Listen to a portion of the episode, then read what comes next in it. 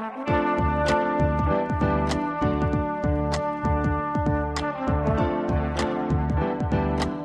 listening to the Co-Main Event Podcast. And now your hosts, Ben Fowlkes and Chad Dundas. That's right. You're listening to another episode of the Co-Main Event Mixed Martial Arts Podcast.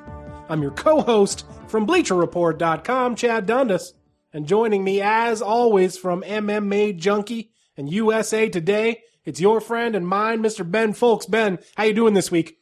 Well, I'm choking my way through the smoke just to get over here, but other than that, not too bad. Did you enjoy those fights on Saturday night?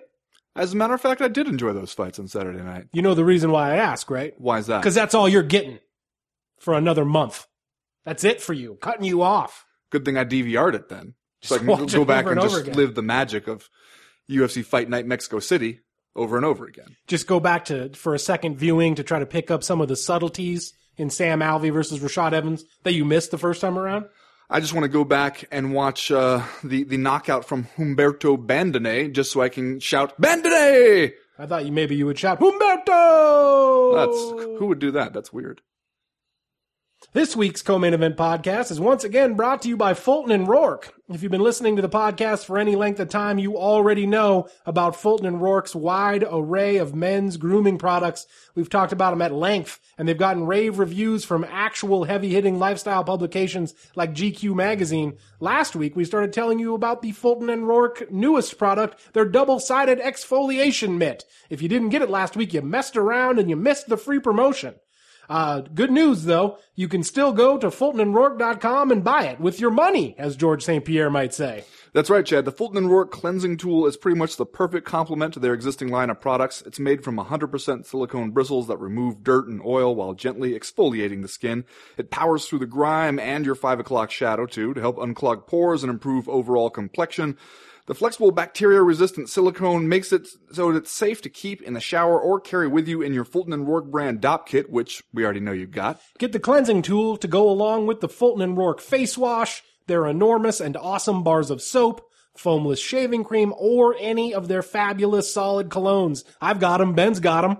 We use them. Goddamn right. People should see how clean we look right now. And smell. Doesn't come through on the podcast, unfortunately. Maybe that technology is being developed. Are you developing it? A scratch and sniff podcast? Look me in the eye and tell me you're developing that technology. I'm not going to tell you I'm not. Okay. As always, you can go to use the coupon code CME and get 15% off your total purchase. Just go to FultonandRoark.com and order up some stuff today. One more week only to get your Dundasso shirts and tank tops from Cotton Bureau before they disappear forever. Why must you sully this podcast with lies? Forever. Forever meaning like six weeks? Just until more people request them, then they bring them back.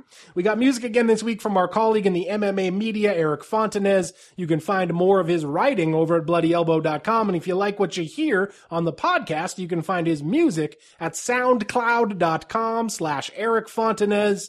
Three rounds, as usual, this week in the co-main event podcast. This is going to be kind of a loosey-goosey episode, right?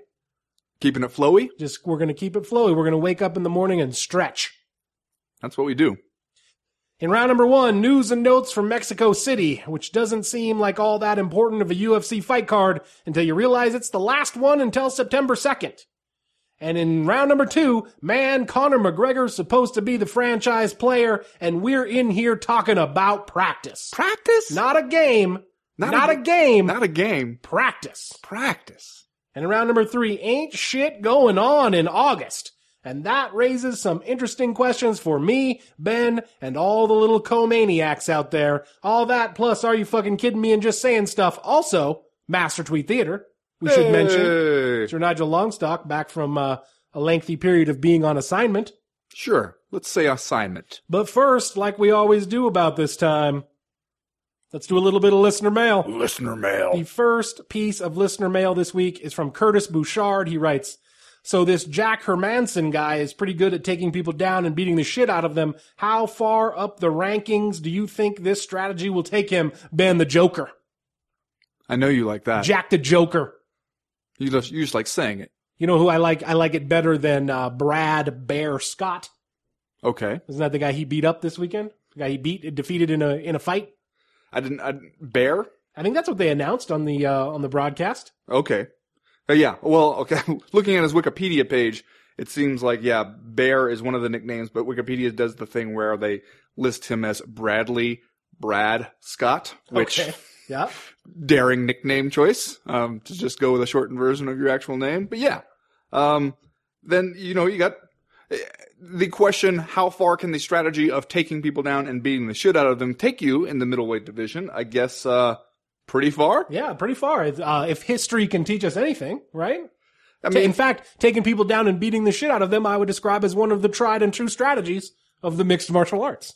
except though you get to a point uh, if you're going to try that if you're going to try that mess at middleweight you get to a point where the the pool gets pretty pretty crowded down there in the deep end and a fella who doesn't have a whole wide range of skills or who you know is not like olympic level good at taking people down and beating the shit out of them could run into some problems Yeah, there's some dudes at the top end of that middleweight division uh, who like to do the taking down and the beating the shit out of, and don't necessarily subscribe to the getting taken down and having the shit beaten out of them. I guess uh, I'm thinking specifically of a fellow named Yoel Romero, the cookie monster also Jacare Souza. there's another one Might as well throw out Chris Weidman while we're at it. sure I'll put Luke Rockhold on that list, even though he's more of a stand-up guy. he's still around I'll tell you what I do like about Jack Hermansson, though. Ben. what do you like just turned 29 years old last month.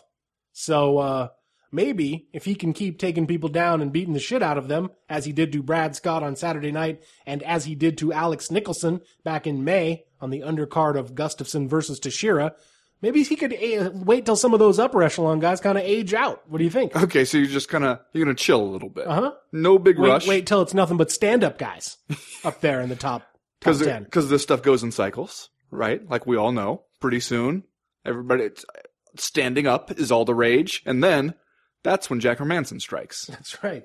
Uh, I- I, I think he's a decent little prospect. Good looking, six foot one, 185 pounder out of Sweden. Well, uh, but see, this is what I wonder is if you're that dude, if you're you're a middleweight out of Sweden, do you then just eventually get defaulted into the the UFC's European circuit? I mean, they they put him on this one instead of holding him out for Rotterdam in September, but we've seen this before where if the UFC thinks they have somebody who's, you know, a, a, a Swedish fighter or a European fighter or something, they basically end up just like competing on a separate circuit almost. There's worse jobs. I suppose there It's is. not a terrible gig if you can get it. They can only keep you there so long, too, if you keep taking people down and beating the shit out of them. True. Ask, ask, ask Alexander Gustafsson. More of a stand up and beat the shit out of you guy, but I see your point. Yeah, the, the theory still applies. Next question this week comes to us from Alexander Strickler. That sounds like one we might want to Google. I'm just saying. You think maybe he plays defense for Crystal Palace? I would not be surprised to find out that that is the case. Alexander Strickler writes, We can all agree it's been a down year for the UFC. Regardless, there's a bunch of young talent that I'm excited about from this year. Khalil Rountree, Gavin Tucker, Calvin Kattar, Drakkar Klose, Dan Hooker, Ben Nguyen, and Tom Duquesnoy. We still need to figure out how to pronounce this dude's name. Duquesnoy? Duquesnoy? Is that what we're saying? Duquesnoy? Which young fighter are you the most excited about for the future and why? Please discourse. Well, there's that's a pretty good list right there. That throughout uh, Alexander Strickler, by the way, seems legit as far as I can Oh, tell. really? He's yeah. not coming up? Well, maybe maybe he's uh, one of the lesser known. Yeah, Maybe he's just on somebody's U18 team. He's just, he's still on the rise. Yeah, there you go. Um, I don't know if we, if we're talking about like literal young talent because if we are, I don't know how we're just going to gloss over your dude Sergio Pettis, who just competed in the main event at, and won himself a, a pretty nice little decision victory there at uh, the, the in the main event in Mexico City. Okay, if, if that's what we're doing, if we're cherry picking off Saturday night's card, can I throw out another name? Sure. How about Niko Price? Okay. 27 years old. TKO's Alan Jouban in a minute and 44 seconds. Uh, that should be his uh, third straight win in the UFC, but you'll remember uh, that his win in February was overturned because Niko Price tested positive for the marijuanas, which I'm still, I think the official position of the co-main event podcast is to call shenanigans on that, right? Yes. On anybody getting their win overturned because they, uh, test positive for lechuga de muerta, the lettuce of death, What did you? Is that a thing? the marijuanas, Does anybody ever say that? Mary Jane. Are you a little cop? Bit, little bit of do, little bit of doobie smoke. You have to tell me if you're a cop. And Uh, 27 though. Is that we're are we still counting that as as a hot young prospect? I would think that in today's UFC, anybody under thirty. Is, well, if you're a good. heavyweight, sure. If you're a heavyweight, 27 is a goddamn fetus. But outside of that, I don't. I mean, you know what, Niko? I just noticed Niko Price is going to turn 28 September 29th. the old so man. maybe maybe you're right. Just should we get him a cane? a big pair of dark cataract sunglasses. a quilt to go over his legs in his rocking chair? You know what else I've been surprised by this year in the UFC, Ben? Is the resurgence, the the somewhat resurgent light heavyweight division.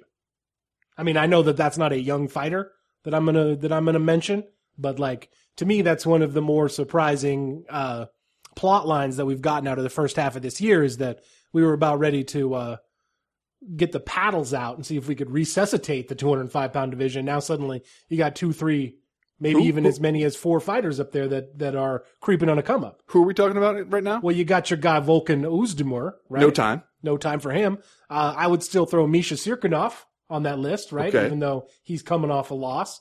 Uh, that's two guys, which is two more than I could have named at the start of the year, All right. right? Fair enough. Uh, as far as the question of like young prospects who, Tyson Pedro, huh? What about Tyson Pedro? okay, man? all right. Are you just, do you have a list in front of you right now as you're reading off of? What about Gadzhimurad Antigulov? What about him indeed? Tell me something about him. Uh, he's, he's got a memorable name. Okay. That's not one you're going to forget. Um, yeah, but I think uh, there's the the thing that I always go through with when you start naming off some of these the, the young fighters that we should be excited about in the future. I mean, I don't. I wonder if it's too soon to say Bofondo because I'll just want I want to say Bofondo just because it's fun. Yep, make it a double. But uh, is you? It seems harder now to stand out as a young fighter and to have like all of us kind of pivot to pay attention to you and to have it stick. Like it seems like it's just not enough anymore just to be winning the fights Right. and being excited. I don't know if it's just because we roll on to the next thing so quickly or that everybody's out there and either, you know, white with black stripe or black with white stripe and it's, it's really hard to just differentiate yourself. I don't know, it, but it does seem a little bit harder to really get people that excited about you when you're on the come up. Yeah, well, it's a combination of all of those things, right? It's the uh, the the the pace of the live event schedule that kind of mandates that we move from one thing to the next very quickly. Although certainly that's not true about August. Uh, I think it's the the fact that there are 500 fighters on the roster now, or at least there were uh, when WME IMG bought the company, and maybe there's been a a, a slight purge, but still, And we're adding two more every week with the Dana White Contender Series. that's right. And but, but like uh, just more more fighters than we've been used to seeing if you've been around this sport for a long time. And plus, like you said, now that that everyone is wearing one of a number of different colors of Reebok trunks, it, it, it and and uh, kind of uh, clamping down on on uh, Individuality. yeah, individ- and personality during the ring walk too, right? Like, uh, uh, the you know, they're I don't they don't let uh, Henry Cejudo put on the Aztec outfit anymore. Isn't he the guy that did that for a while and then they said he couldn't do it anymore? Uh, so yeah, just you're right, more difficult to stand out, and uh, it feels almost like you got to catch someone in the office's eye. You know what I mean? Like, so somebody at the UFC has to take a Conor McGregor style shine to you, so they start uh, putting you in in spots where you will be noticed. And then it also though seems that maybe there's a little bit of incentive in the, the front office to not give you that kind of negotiating power too soon, even though it's also the kind of power that helps them sell pay-per-views. Next question this week comes to us from Eric Miller. He writes, Remember when you were wondering why Sugar Rashad Evans versus Smilin' Sam Alvey was buried on the undercard? Guess we all found out. As someone that started watching MMA around 2010, I feel like I've been the biggest Rashad Evans apologist ever since he had his last worthwhile fight about four years ago. Since beating Chael Sonnen, the only thing approaching excitement he's done was to get TKO'd by Glover Teixeira. Every time I see him on a card, I get excited, and every time he fights, I get disappointed and angry that that the guy I swear used to be fun to watch is just a bad point fighter now. Am I looking at the past with rose-colored glasses? There had to be something I never saw way back when that imprinted itself on my lizard brain that makes me want to watch Rashad Evans fight. It certainly isn't anything I still remember. He used to be good, right? Where the fuck does he go now? Is he even worth the obligatory call from Scott Coker anymore? Oh, ouch. Well, the answer to that last question is absolutely yes, right? If that's where if that's where we went with this. Yeah, well, especially because of his ability to fight at middleweight or light heavyweight if you wanted him to. Right there, that sounds like somebody that Bellator typically would like to take a look at. Um, but yeah, I see your point too, because I, I too have felt at times like an, a Rashad Evans apologist, and we've talked about this with him on, on the show in the past about how he seemed like he took a whole lot of shit from fans that he maybe did not deserve. And when you talked to him and you did an interview with him, it was impossible not to like the guy because he's a smart guy and a thoughtful interview and always gave you good stuff to think about and was interesting to write about. And so you kind of wondered, you know, why didn't fans ever seem to give this guy a chance? But yeah, now he seems to be at this point in his career. I mean, the, the Sam Alvey fight, for one thing, it was just a terribly boring fight. And that one seemed like style wise, you could, you could kind of guess that maybe that could, could happen there. But it's also his fourth loss in a row. Um, the last two haven't been, uh, he just hasn't looked really great. Like he, he has lacked the sense of urgency you would expect out of a guy at that point trying to, you know, turn things around. And so you do kind of wonder, what are we doing here with Rashad Evans? Yeah, well now he's two and six, right? In his last eight fights. And that dates all the way back to April of 2012, uh, when he lost to Jon Jones in a, a light heavyweight title fight at UFC uh, 145. So clearly, just in terms of wins and losses, it's a little bit bleak for Rashad Evans now. And uh, I agree with Eric Miller's premise of this of this uh, question that it kind of seems like at some point something happened with Rashad Evans, maybe in a mindset uh, situation where now uh, he does seem like he's thinking about it too much when he's out there or something. Just like uh, unable to pull the trigger maybe in ways that he used to do it. Although, um, you know, this Sam Alvey fight, Alvey fight, he was out there trying to pressure for takedowns early on. He was trying to work a little bit of the stand up game throughout the fight, uh, and just seemed like maybe the altitude of Mexico City got to him or something like that. Uh, but you do have to chalk it up as as a not very exciting fight. Uh, and it does, I think, raise questions for Rashad Evans about you know, where he goes from here, especially since he was doing the thing before this fight where he talks about uh, changing up all of his training partners and living in uh, Frankie Edgar's father-in-law's basement, which Fight Pass show. Just saying. uh, yeah, but that sounds like, hey, I like rediscovered some hunger, right? Or some, yeah. I thought I was living too easy. And right. so I went and, and, I, and I found the fire. And then you get in there and, and it, it's not there. No. And especially, it reminded me a lot of his fight, uh, that, that awful fight with Dan Henderson where he won the split decision in Winnipeg, the peg. Uh, but it was much the same thing where there's just a lot of standing there, staring, uh, moving the shoulders as if you're just about to do something. You know, that kind of, he like reminds me of a, uh, a quarterback on a high school football team I played with once who everybody joked would, when he would run with the ball, always looked like he was about to juke somebody. Would always do the, just the shoulder shake as he, but then never actually did it, just ran straight ahead in a straight line. And that's what Rashad Evans seems like he's doing sometimes.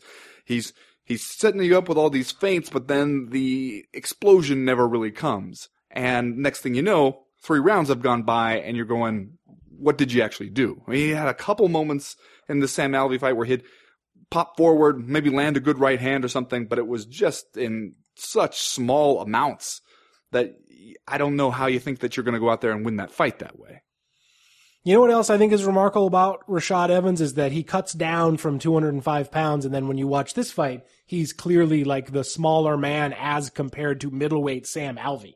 And I remember thinking that about Rashad a long time ago when I saw the, I think the first time I ever saw him in person, like at a UFC event where he was not fighting, he was just sort of hanging around the hotel.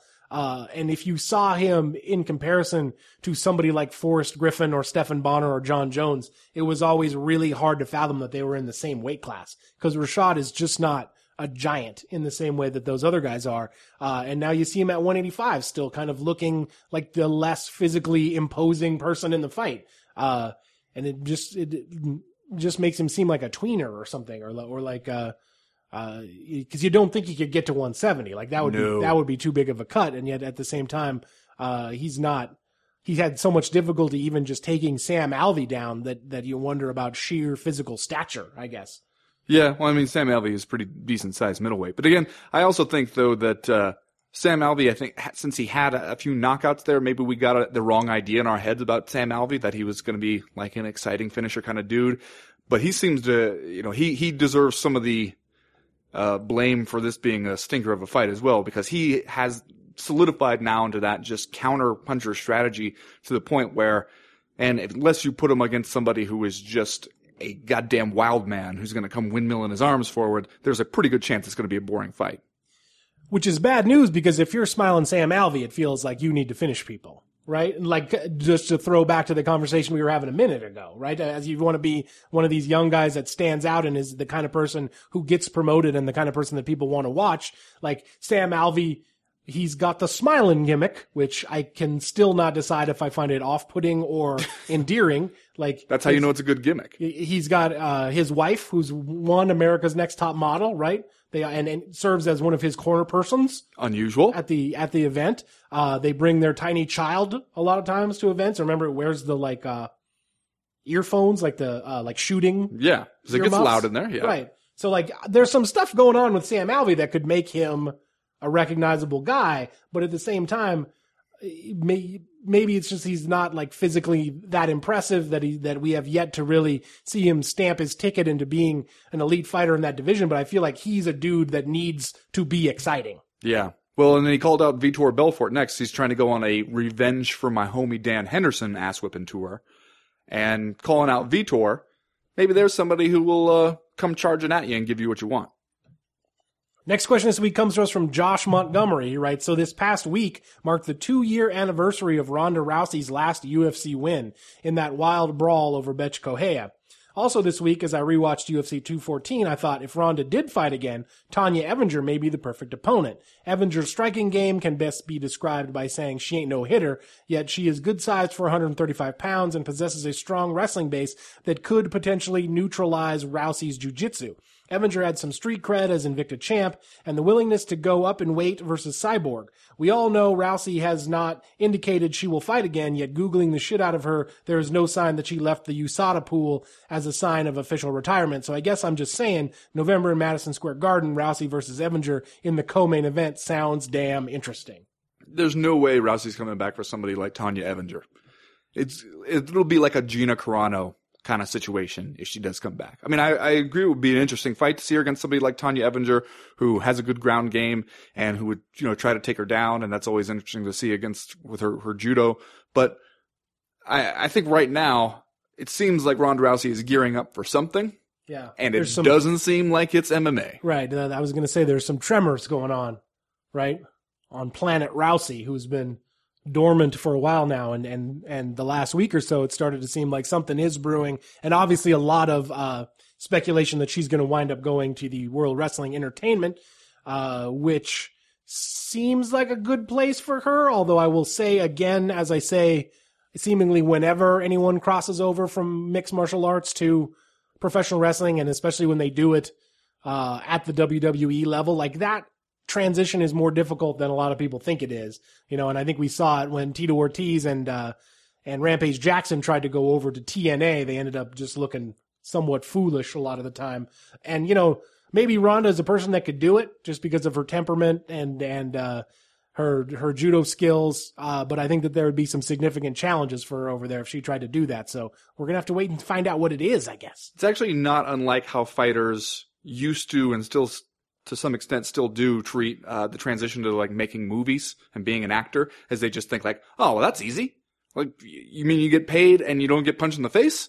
Shit, man, sign me up. And not realizing that's an actual craft that people take years and years to learn to be good at. They seem to look the same way these days a lot more frequently you see fighters who look that way at professional wrestling. Like it's not something that's actually hard to do. And maybe it's closer to their skill set so it's probably not quite as difficult to transition as you know learning to uh, be an actor in actual hollywood movies.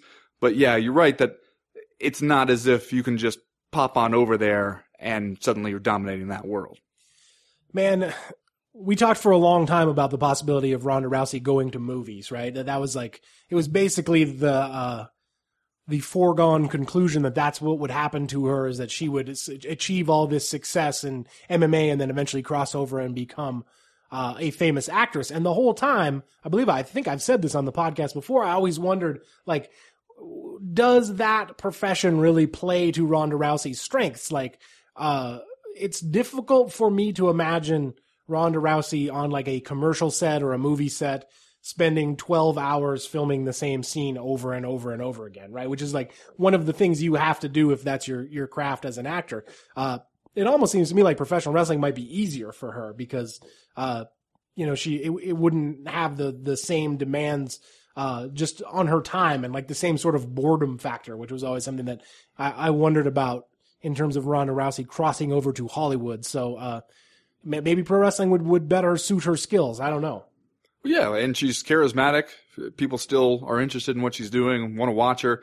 Uh, and this way, you don't have to get in there and have somebody like Amanda Nunes punch the shit out of your face. So that's nice. That's going to do it for listener mail this week. If you've got a question, a comment, a concern that you would like to air to the podcast in future weeks, you know how to do it. You go to the website, co-mainevent.com, and you click the link in the top right hand corner of the screen that says email the podcast. That gets you in touch with us. While you're there, you can sign up for the Breakfast of Champions newsletter that comes out every Friday morning to catch you up on the news and notes that you miss, that we miss, that everybody misses on all the days that we're not recording the podcast. Stuff always happens. News always breaks. The newsletter itself is short. It's informative. We would love to think it's funny. And the upside is, if you don't like it, it's really easy to unsubscribe. As for right now, though, we are going to go ahead and get started with round number one.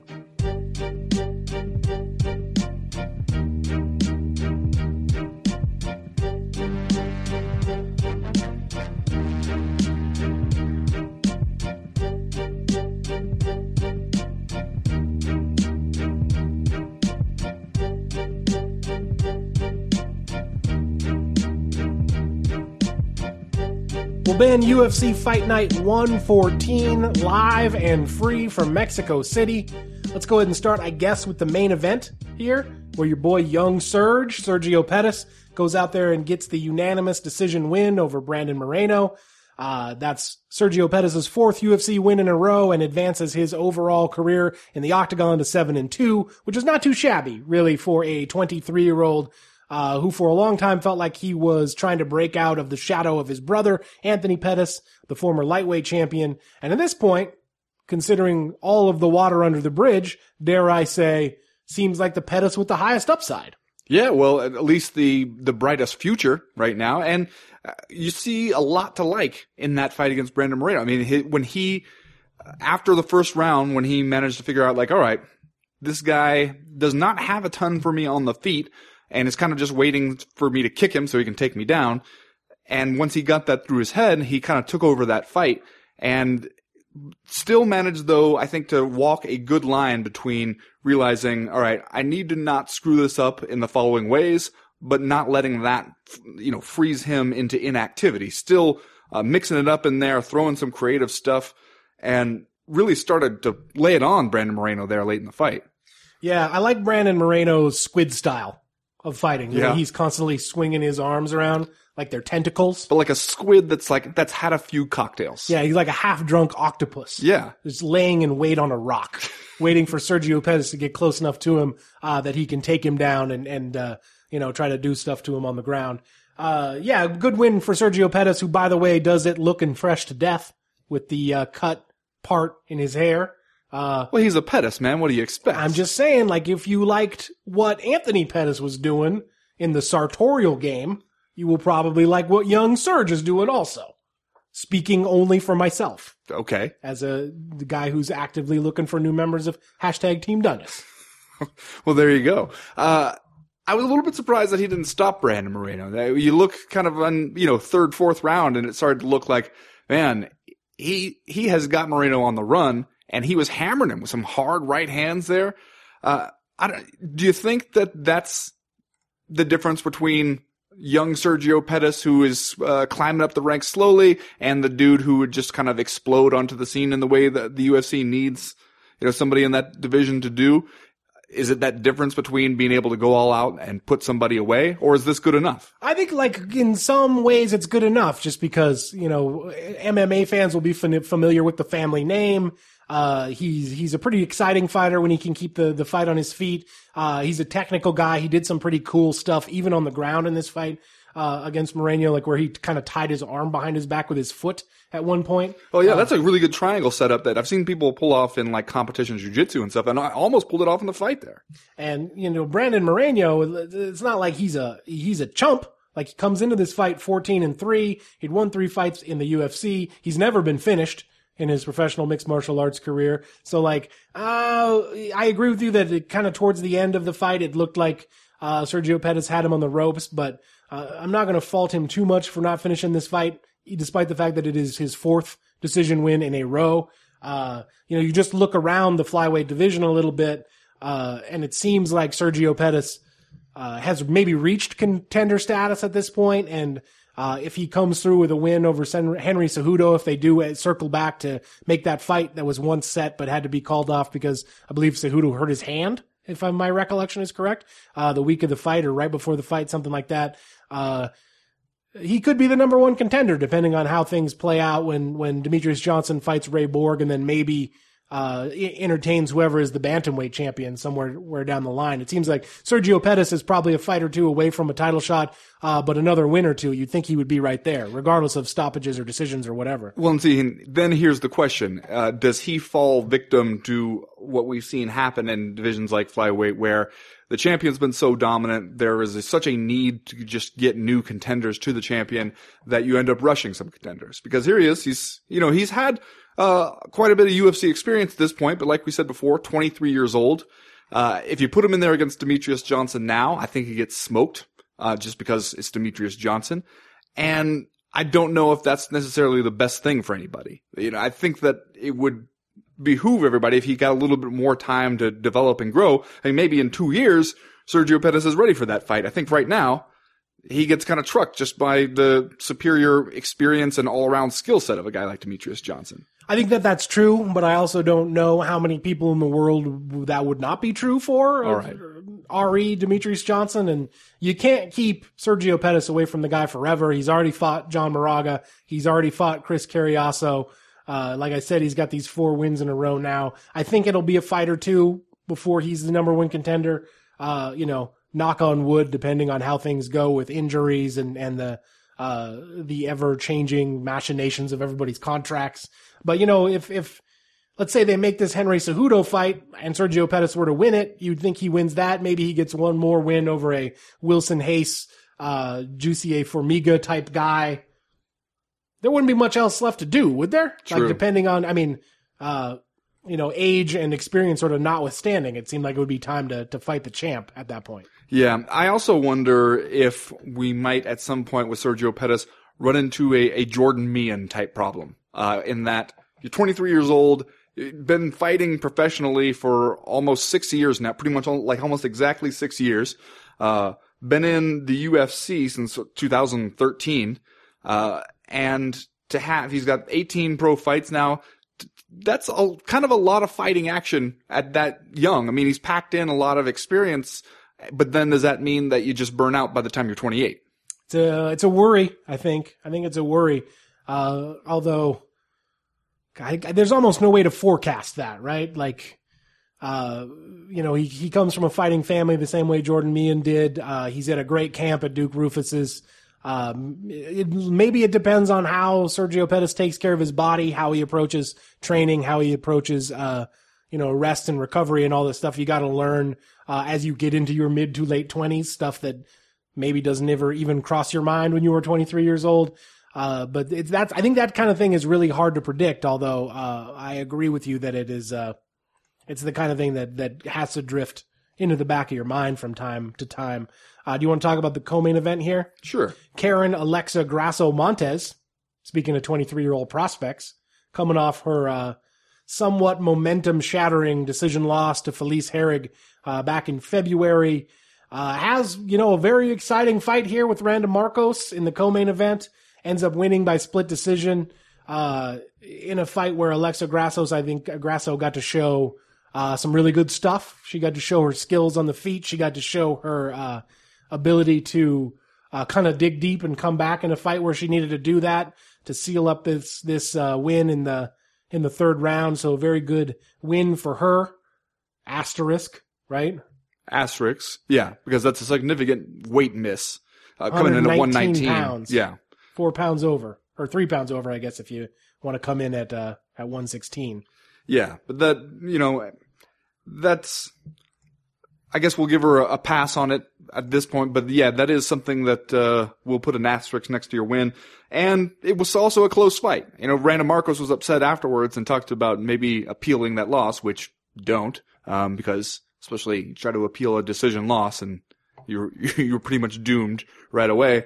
Uh, but it was a fun fight. I'll say that for it, and uh, I'll say that for the like kind of this whole card, uh, which is that we looked at it on paper beforehand and we're like, not exactly star studded. Not a whole lot of big names on this one, especially if it's your only fight card of the month. Um, but then you go out there and kind of from top to bottom, good action. Like good action, you know, punctuated by a lot of throwing it back to the desk because you had a whole lot, a whole lot of first round finishes.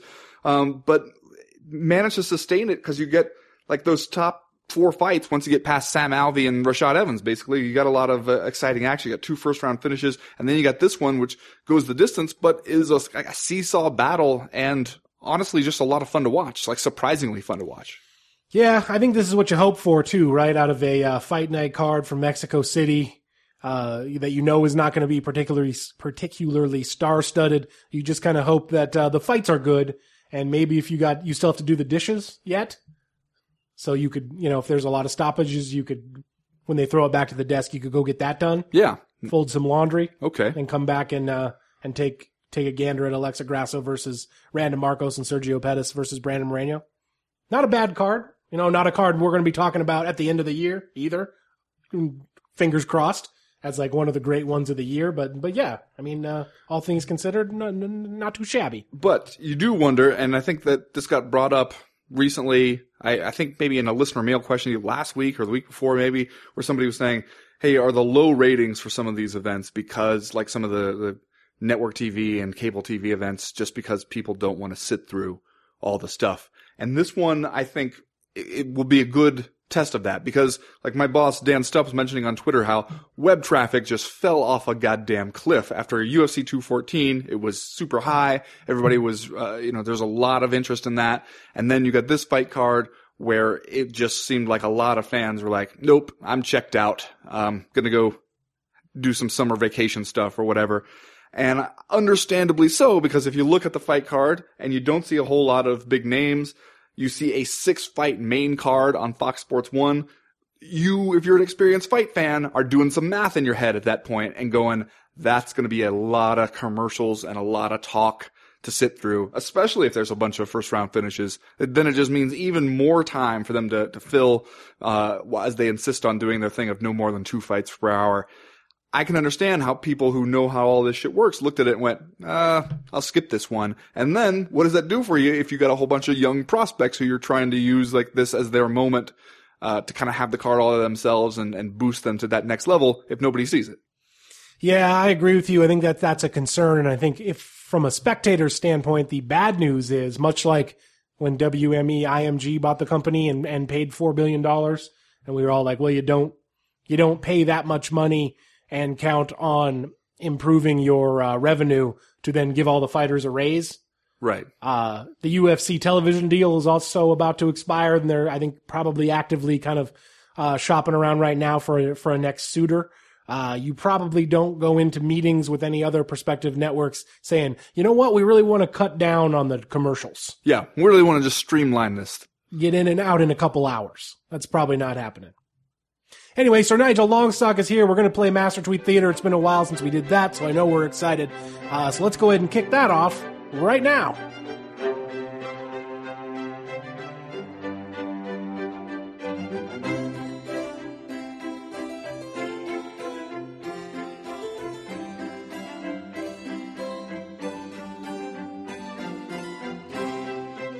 That time again. We welcome back to the show friend of the podcast and noted theatricalist, Sir Nigel Longstock. Sir Nigel, how are you? Good day to you, sir. I am wearing my summer coat.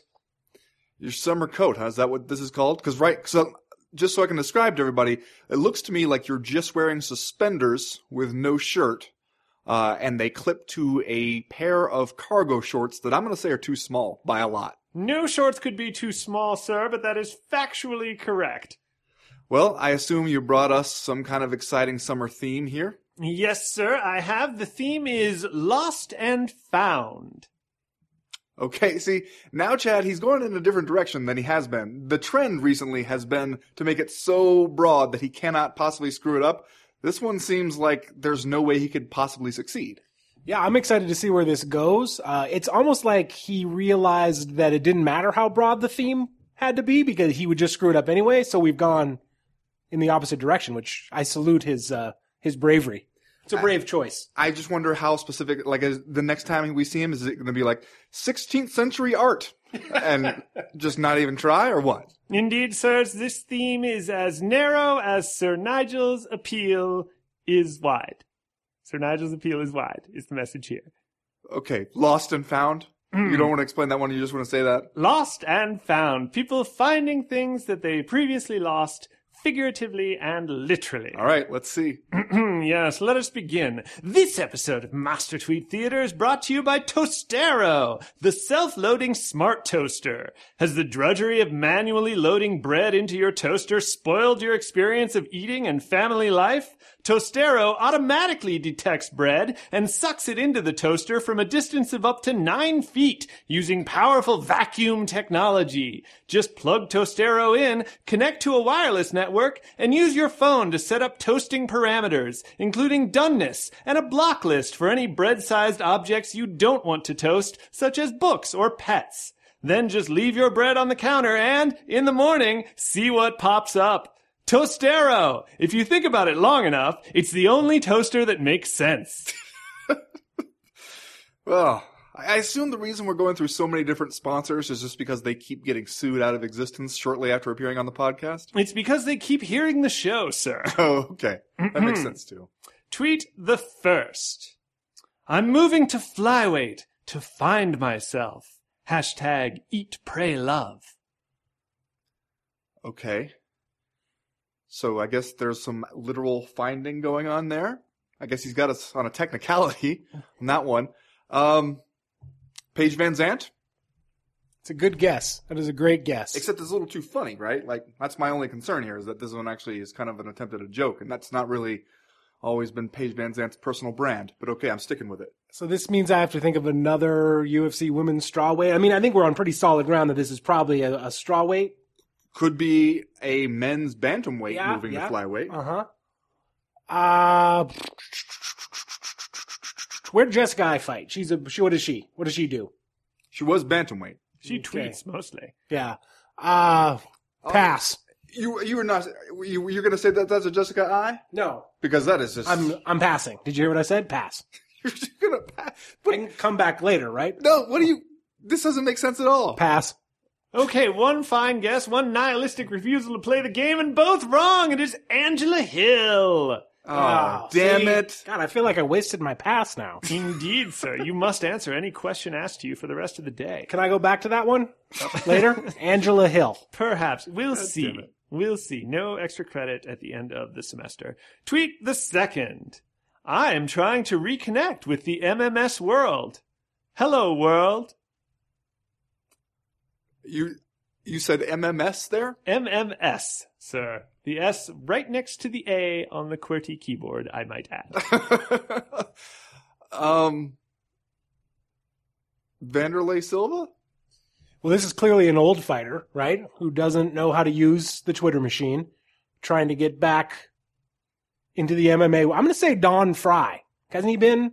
He's been away, right? Sure. Both fine guesses, both liable to miss key, and both wrong. It is Mark Kerr. Oh. The smashing machine. Can we just go close enough with Don Frye? Very close. Very close. They, if they aren't living together yet, they ought to. Yeah. Now, now there's something I'd watch on Fight Pass. Tweet the third. Thank you for giving me one more chance at UFC at September 23rd in my home. Fuck the wrestling. Number one Asian. I know this one. Teruto Ishihara. Yeah, this is this is the little homie, Teruto Ishihara. It is, it is Teruto Ishihara, the littlest of homies who, I agree, fuck the wrestling. Yeah, no, I mean, I think he speaks for a sizable portion of the MMA fan base there. Let him bang, bro. And so what he has found, I guess, is another chance. Yes, he's, well, he almost lost his chance. Ah, okay. but he found new life in the UFC as long as no one tries to grab his legs. You know, maybe he might want to consider not giving away his whole game plan there. Kind of seems like maybe it's just like Superman jumping on there and being like, fuck kryptonite. I'm just not worrying about it anymore. Also, wrestling is hard, but it's not that hard. Many children do it. This And is where Sir. Sir Nigel gives away that he's actually from Iowa. I can totally. I'll sprawl. I'll sprawl right now. Throw something at my legs. Tweet the fourth. Damn it! How many times I gotta tell you? My pick in the middle. My pick should be the biggest and in the middle. I fought in Pride Japan. First of all, is this one tweet? One tweet just crams it in there. Also, again, Chad, I will say to you, this is why we spent the extra money to get a theatricalist Uh-huh. because of that delivery right there. You could feel it, right? The rage. What, what, what was lost and found here? Uh, his temper. Um, and also his career, sir. Okay, but see, he gave something up there. It's a he. It's a he. Yes, it's not a woman who fought in Pride Japan. Uh, okay, can we hear? Can we hear that again? Yes. Damn it! How many times I gotta tell you? My pick in the middle. My pick should be the biggest and in the middle. I fought in Pride Japan. Is there like a, a, a image that's associated with this, or like a link to something, or There is, sir. It is a uh, a fight poster. So it's a it's a fighter complaining about promotional materials. okay? all right, and that's it, huh? That's all we're gonna get. Chad, I'm going to guess that this is the poet Philip Baroni complaining about the professional wrestling poster where he's about to wrestle uh, in a tag team with Stephan Bonnar. wait, that's happening? I believe that's a thing. I believe that's a thing that's happening. All right, well then I'm gonna phone a friend and choose Chad as my friend, and also say Philip, the poet Philip Baroni. It is it is the poet Philip Baroni complaining about a pro wrestling poster for an event in which he fights in a tag team with Stephan Bonnar. You really though, you made him like this sound like a way more legitimate complaint than I think that it probably was. the trick when you play Baroni is not to go totally realistic with it. Okay. Very important, in fact. Although there's nothing even even a theatricalist can do about damn bit, I guess. No, damn it indeed. Hmm. Tweet the fifth. Darn it! Now I have to poop. What's lost and found there? That's a good question. I just very much like this tweet, sir. All right, Chad, who has to poop? Was this a part of a series, a tweet storm, or No. was this no, sir, it was not. just I'm, out of the blue? I'm hoping this is a text message that went into the wrong box. Even if it was a text message, I question some of the choices here. Indeed, indeed. And also, darn it, now I have to poop? Like he thought maybe if he played his cards right, he would never poop again? Again, another another time Yeah. Sir Nigel gives something away. It's a he. Hmm, indeed. Um, I'm gonna say Joe Benavidez. I'm going to say Matt Mitrione here. Okay. Both fine guesses, both likely to be mad at pooping, and both wrong. It is former professional boxer Jose Canseco. That's, What the fuck are you No. trying to pull here? No. Ha! Technically a combat sports athlete. This, you you've done a disservice to all of us here today. He's also known for playing baseball. Well, I guess that does it for Master Tweet Theater. What else you got going on, Sir Nigel? You know, it's funny you should ask, sir. I've just finished working on an exciting project about a young musician who's trying to make it big in Minneapolis while he competes with a rival band fronted by his autistic brother. I see him. What's it called? It's called Purple Rain Man. And what role do you play? I provide the voice for a box of toothpicks that meets a tragic end. Yes, you do. Well, that was Master Tweet Theater, and that was Sir Nigel Longstock. Thank you, sir.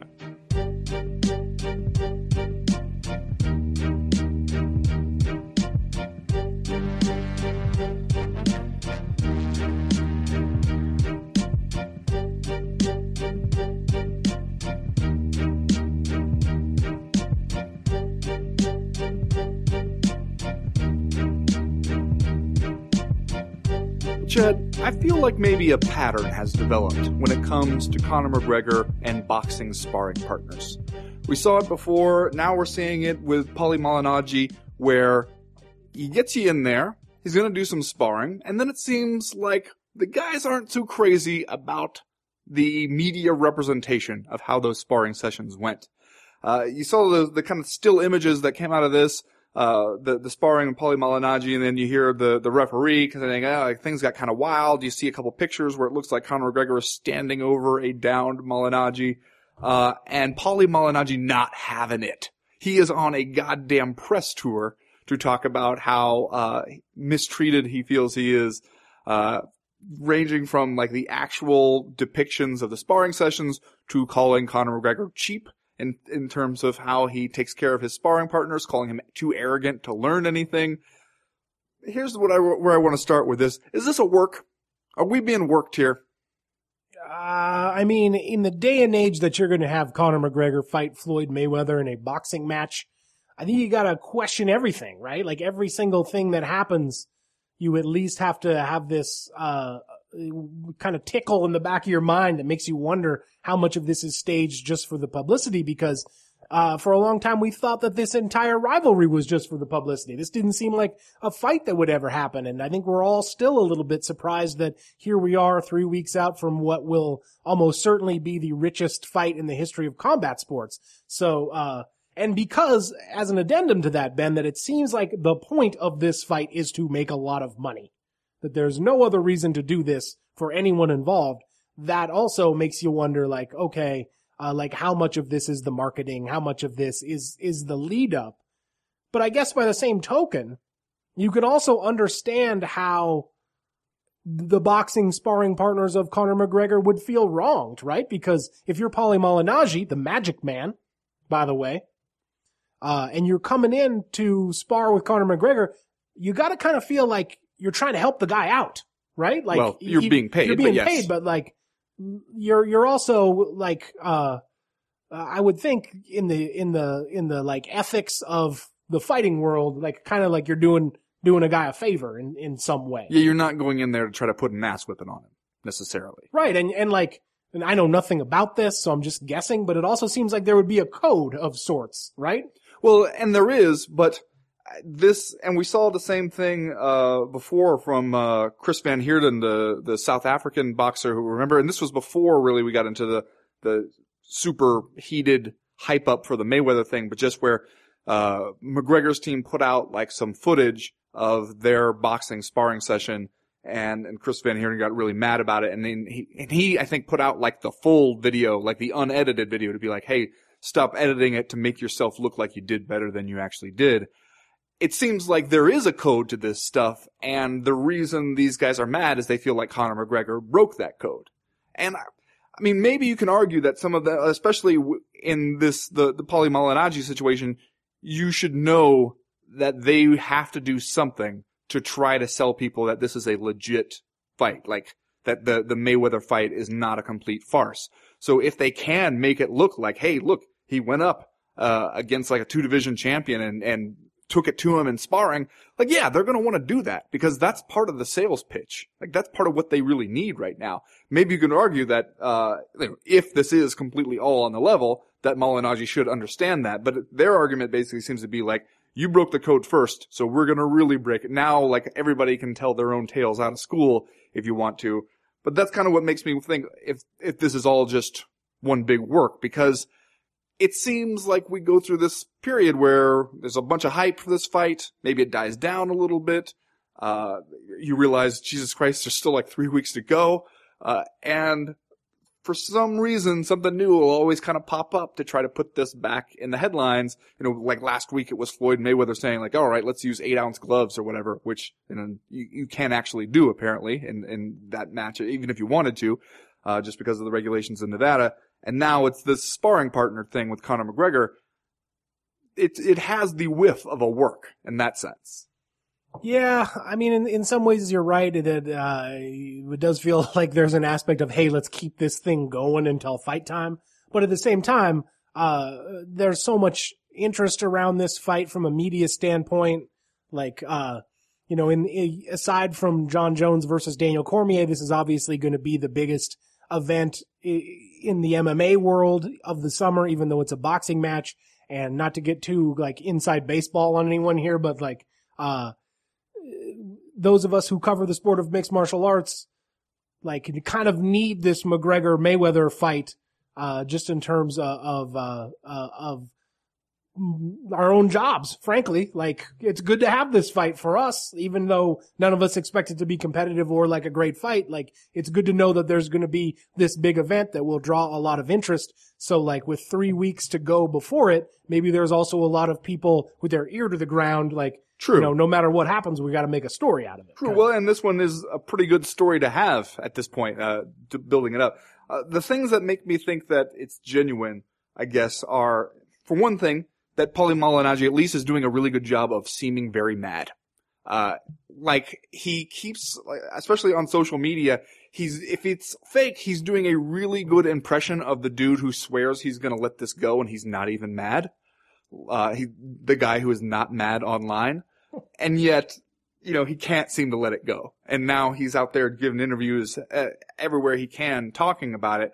And some of his criticisms, like the kind of, it seems like the kind of thing that would really sting, uh, and maybe not where you would go if you guys were in cahoots working on something. Cause him talking about saying that Conor McGregor has a bunch of yes men around him and that he, he's too arrogant to grow and improve the way he needs to because he doesn't want to be told if he's doing something wrong. He wants just people to tell him that he's doing a great job. You know, that, that I think would, would cut you a little bit if you're Conor McGregor. Uh, and also, you know, I guess I'm surprised to hear him say basically like, hey, he did fairly well in some of the boxing, like sparring, uh, that we did, but also he does not have the right mindset to cover up the, the skill gap that he needs to cover, uh, in time for this Floyd Mayweather fight. What about the ultimate conspiracy theory, Ben? That on the back end of Conor McGregor versus Floyd Mayweather, we'll be looking at Conor McGregor versus the Magic Man, Paulie Malignaggi. Oh, wow. So then, Well, that's out there. That's online. People are saying, "Oh, McGregor's setting up another boxing match," which to me is crazy talk. I feel like if you're the UFC, you got to step in at some point and be like, "Nah, nah, we need you to come back home. do you say that if You need to put that Puffy song on." if your biggest payday is of the year is just sitting back and taking a cut of Conor McGregor's boxing money? Well, I mean, would that be true if Conor McGregor, let's say Conor McGregor loses to Floyd Mayweather in the way that uh, every fight analyst and the betting odds say that he's going to? Is there a market for Conor McGregor versus Paulie Malignaggi in a boxing fight? And if you're the UFC, do you stand to make enough money off that that you can just uh, afford to have the biggest draw in your company still out on the street working for somebody else? Yeah, I mean, it will depend how that fight goes, whether you could sell another one. Um, but then, let's just say I'm not super optimistic about that promise that we're going to see Conor McGregor uh, versus Nurmagomedov in Russia before the end of the year. Let's just let's just say I'm not holding my breath for that one. Well, I've been saying for a while I'm not going to hold my breath about him coming back at all. This dude, once he slides that $100 million check into his pocket, as I've said time and time again, it's hard for me to imagine Conor McGregor coming back to the UFC to fight for $3 million in base pay plus pay-per-view incentives. Well, and then regardless of the fact that he may only be 29 years old or whatever. Well, and then we get back to the question of if the UFC, if he's, if he boxes Floyd Mayweather and then says, all right, I want to box Paulie Malignaggi next, and the UFC's like, no, okay, we do have this contract. We're not going to keep just like taking the money, uh, and looking the other way on this. Does he then have a better Ali Act case? Because then he really is a boxer and you were preventing him from making a living as a boxer under this contract that probably will not ha- hold up under the Ali Act. See, now you're adding layers to the conspiracy. I'm just, More layers to the onion it on, just like Tetris. That's, yeah, I don't know. I don't know, Ben. Uh, and then he runs for president. I don't know. President of what though? Yeah. Earth? Yes, president of Earth, the planet of Earth. Oh man. You want to do Are You Fucking Kidding Me? And then we will move on to round number three. Sure. Ben, are you fucking kidding me? What is going on with the Snoop cast, my man? Yeah. What's happening with that? Yeah. That seems like one of those things that like sounds good, looks good on paper, like maybe like a first time funny, second time silly, third time spanking kind of situation, right? Like, uh, Are we getting tips in the Chad Dundas' approach to child rearing yeah, here? maybe if it was the 1980s. uh, it just seems like maybe we've played out the string here with this thing. Yes or no? Uh, yeah, it's. I thought I would like it, and then I when I watch it, I'm like, you don't know what you're seeing, do you, Snoop? You fucking kidding me? Fucking kidding me? Plus he's in there talking about the take the booty position. I'm like, you realize these dudes are getting brain damage for like five thousand dollars right now, right? Maybe not that cool. Fucking kidding me? Uh, well, Chad, we mentioned a little bit earlier about uh, Sam Alvey trying to get out there and and be somebody, and how maybe he needs to knock some people out in order to do that. Uh, support for that argument comes in the form of what happened immediately after his lackluster split decision win over Rashad Evans, where he's standing there. You know he's got a speech already in his head. He's ready to go back from like doing the like mid-fight angry grimace Sam Alvey to being the pre and post-fight smiling Sam Alvey. It's his whole goddamn gimmick. It's everything that he, his, his persona is based on. And they give him that little little look with the camera and then we just start to pan away and he he looks around you can see him realizing no one's coming in there to interview him and you can even hear him on the broadcast talking about what there's no interview and then before he walks reluctantly out of the cage you hear him say I learned Spanish for this. Are you fucking kidding me? That's so sad. Are you fucking kidding me? But I will say this for Sam Alvey, if in fact you did learn the language of Spanish for that, um, you know, they can take away your interviews, man, but your education will never be taken away. personal betterment. Right? That's going to do it for round number two. We will be right back with round number three.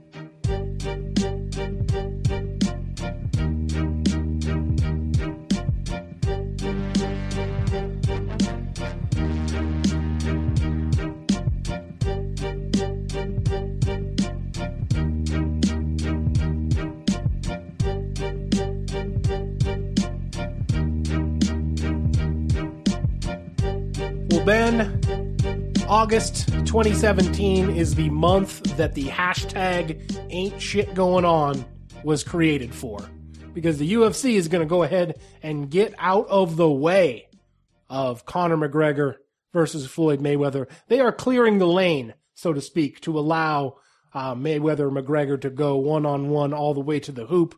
We now have a lengthy dead period before we get to September 2nd. And when we get there, what we are greeted by is Alexander Volkov versus Stefan Struve uh, fighting in Rotterdam, which I believe is a Fight Pass only uh, streaming right. card. And then on the heels of that, we will get into September 9th, UFC 215, headlined by Demetrious Johnson versus Ray Borg, and the co-main event, women's bantamweight title fight, finally Amanda Nunes against Valentina Shevchenko. So uh, we've got this uh, downtime here, doldrums, you might say, the dog days of August, leading into uh, some fairly low profile fight cards in the beginning of September. I guess my first question to you is uh, both as a person who has at times, along with me, I'm not singling you out, uh, complained about an overblown, overstuffed MMA live event schedule, but also as a person that hosts a weekly MMA podcast. right. Is this a good thing or a bad thing? I think it's a fairly good thing, or at least not a bad thing, because if you look at what is available on the calendar coming up, it's not as if the UFC has a ton of really high value, big name fighters that is just are just being held back and they are dying to compete and the UFC has to clear them out of the way just so that we don't interfere with McGregor Mayweather. Like it seems like a reasonable time to take a step back. Uh, you just came off UFC 214, big pay per view for you. Uh, UFC 215. I mean, I know you talk about how it's headlined by Demetrious Johnson and Amanda Nunes, who two champions who the UFC recently spent some time just needlessly savaging, so that does not help their drawing power. But you look down at the rest of that card, and in the aggregate, that's a pretty good one. That has a, a really good main card scheduled for it, so that one will probably do all right. And I, I think that it's not the worst thing in the world to have a few weeks where people get to miss you. The the only flip side I would say is that the summer should be a good time for the UFC because that's when you're not really competing with a whole lot of other sports properties. At the, you know, July and August, there's not a whole lot there going on. You know, baseball hasn't really heated up uh, toward like the uh, the postseason race yet. Uh, football hasn't started. You know, the the other stuff, basketball and hockey is over.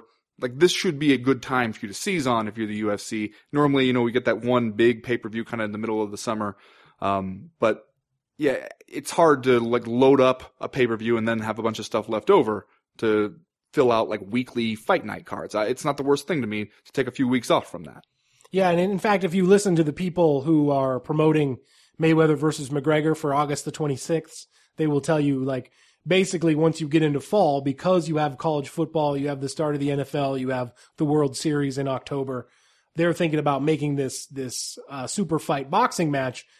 They had to reckon, okay, we either do late summer or we do the end of the year. So they opted to go. What they, I think, will admit if you ask them, is too soon on August 26th, rather than put Mayweather McGregor off until you know New Year's Eve or something, just because uh, they felt like they needed to strike sort of while the iron was hot. Didn't want that, uh, didn't want that rivalry to to get stale. Which I think, you know, as we sit here three weeks out and we just did 10 minutes talking about Conor McGregor in a sparring session with Paulie Malignaggi. Practice? I think we're all kind of happy they did decide to go too soon rather than too late. Uh, so you're right about the scheduling. Uh, but I also think you're right that the UFC could stand to let absence prompt the heart to grow fonder a little bit here. And in fact, by the time we get to UFC 215, September 9th, maybe Demetrious Johnson versus Ray Borg, Amanda Nunes versus Valentina Shevchenko, and then uh, your heavyweight attraction, Junior Dos Santos versus Francis Ngannou, is going to seem pretty tasty. Yeah, and seem like all right. Hey, some legitimate combat sports action by then. Uh, there's also though we mentioned you mentioned the the Snoopcast thing. You you have your weekly content from Dana White's Contender Series. Yeah, And- that's true. Well, this is something that Danny Downes and I talked about because we talked about this, you know, the taking the rest of August off uh, in the trading shots thing.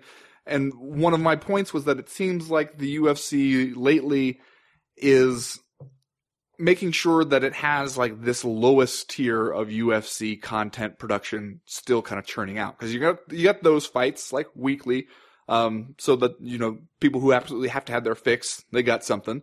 Then we're leading up to the Fight Pass only event, Struve versus Volkov at the start of September. That's also the like lowest tier of UFC programming.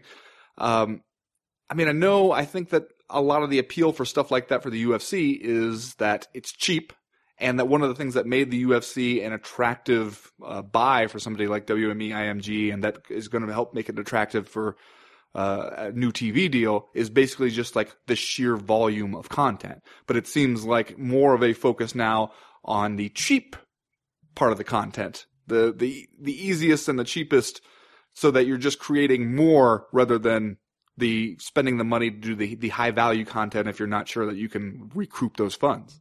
Yeah, and I think you know that goes back to what I was saying earlier that you're probably not going to get into a situation where the next TV deal will offer you either less content or like more streamlined content. Uh, if anything, it might be more. I don't know. We'll have to see how that how that works. Uh, and I, I guess we have to remember also that, that the UFC, despite the fact that it has this Fox TV deal and Fight Pass, it still makes the majority of the majority of its revenue off pay per view. Uh, and if you have these sort of dead periods and you have uh, these lower profile cards kind of filling out the summer, uh, you you need to make those big pay per views count. And it, they're going to make some money off McGregor versus Mayweather. There's, there have been reports, as you know, that it will be their most lucrative, the UFC's most lucrative event of the year, even though uh, nary a UFC fight will be will be staged at that at that event. Uh, but it puts a lot of emphasis on Jones versus Cormier, and obviously the initial uh, reports and estimations of that buy rate seem very positive, uh, up around nine hundred thousand to a million buys. Eight hundred fifty thousand is what I just saw on Okay. Twitter from uh, Darren Rovell, and Yeah, so that's, that's that's good. That is that's good. over what they did the first time, and we talked a couple weeks ago how if they went over eight hundred thousand, we would be surprised. So that's good for them. Well, yeah, and it's got to be an encouraging sign for you because when you're talking about how can the UFC keep hitting home run pay per views without Conor McGregor or Ronda Rousey, and now you got Jon Jones who he he's kind of in that conversation now as one of the big three. He doesn't quite top that at one million, but you know, hey, if you put him against Brock Lesnar now, the Beast incarnate, which I know you would be very excited about, Chad. Now there's a real ample reason to think that you cruise past one million with something like that. I, yeah, I think you would. I, I think I don't think that would be the uh, a worry at all. And then obviously November, there's a lot of reports. Uh, I saw Lance Pugmire from the LA Times tweeting earlier today that they're looking at the early November UFC pay per view to be at Madison Square Garden uh, for Michael Bisping versus Georges St. Pierre, and maybe with uh, Holly Holm against Chris Cyborg for the women's featherweight title, or yeah, women's featherweight title as the co-main event, which would probably be a fairly big seller. Uh, so I think there's hope for the fall, not only for the UFC's own bottom line, which is of secondary concern to us, but also just as as fight fans. I think that you know we're we're going to get through this kind of like uh, very slow August. Maybe we will recharge our batteries. Maybe Conor McGregor versus Floyd Mayweather will leave us hungry for actual mixed martial arts action, and then we get into the fall when uh, the possibility exists that there will be some attractive fights. Yeah, and you know, then by then I assume we'll be all ready to get hyped up by the end of the year for Conor McGregor versus Paulie Malignaggi, right? Like then that's Yeah, early can- February we'll probably have the Magic Man Super Bowl versus weekend? the Notorious One. maybe, Super yeah. Bowl weekend, yeah, that's when you would do it. Are you want to do just saying stuff? Sure. And then we will get out of here for this week. Ben, Ben, Sorry, I'm sure no one heard that. no, it's, Just you kicking the table super hard. it's all right. I'm your- I'm fine, by the way. what? Yeah, I'm not concerned about your personal well being. What's your just saying stuff for this week, Ben? Well, Chad, I'm just saying, did you see the the recent report out about CTE in the brains of N- former NFL players? I did. I did see it. Uh, I believe it was like out of 113 brains tested, uh, 112 of them uh, came up with, with signs of CTE. And now, granted, it's a very self-selecting group, basically, because it was somebody who either the the players themselves before they died said they, they thought that they they might have this, or their family members thought they did.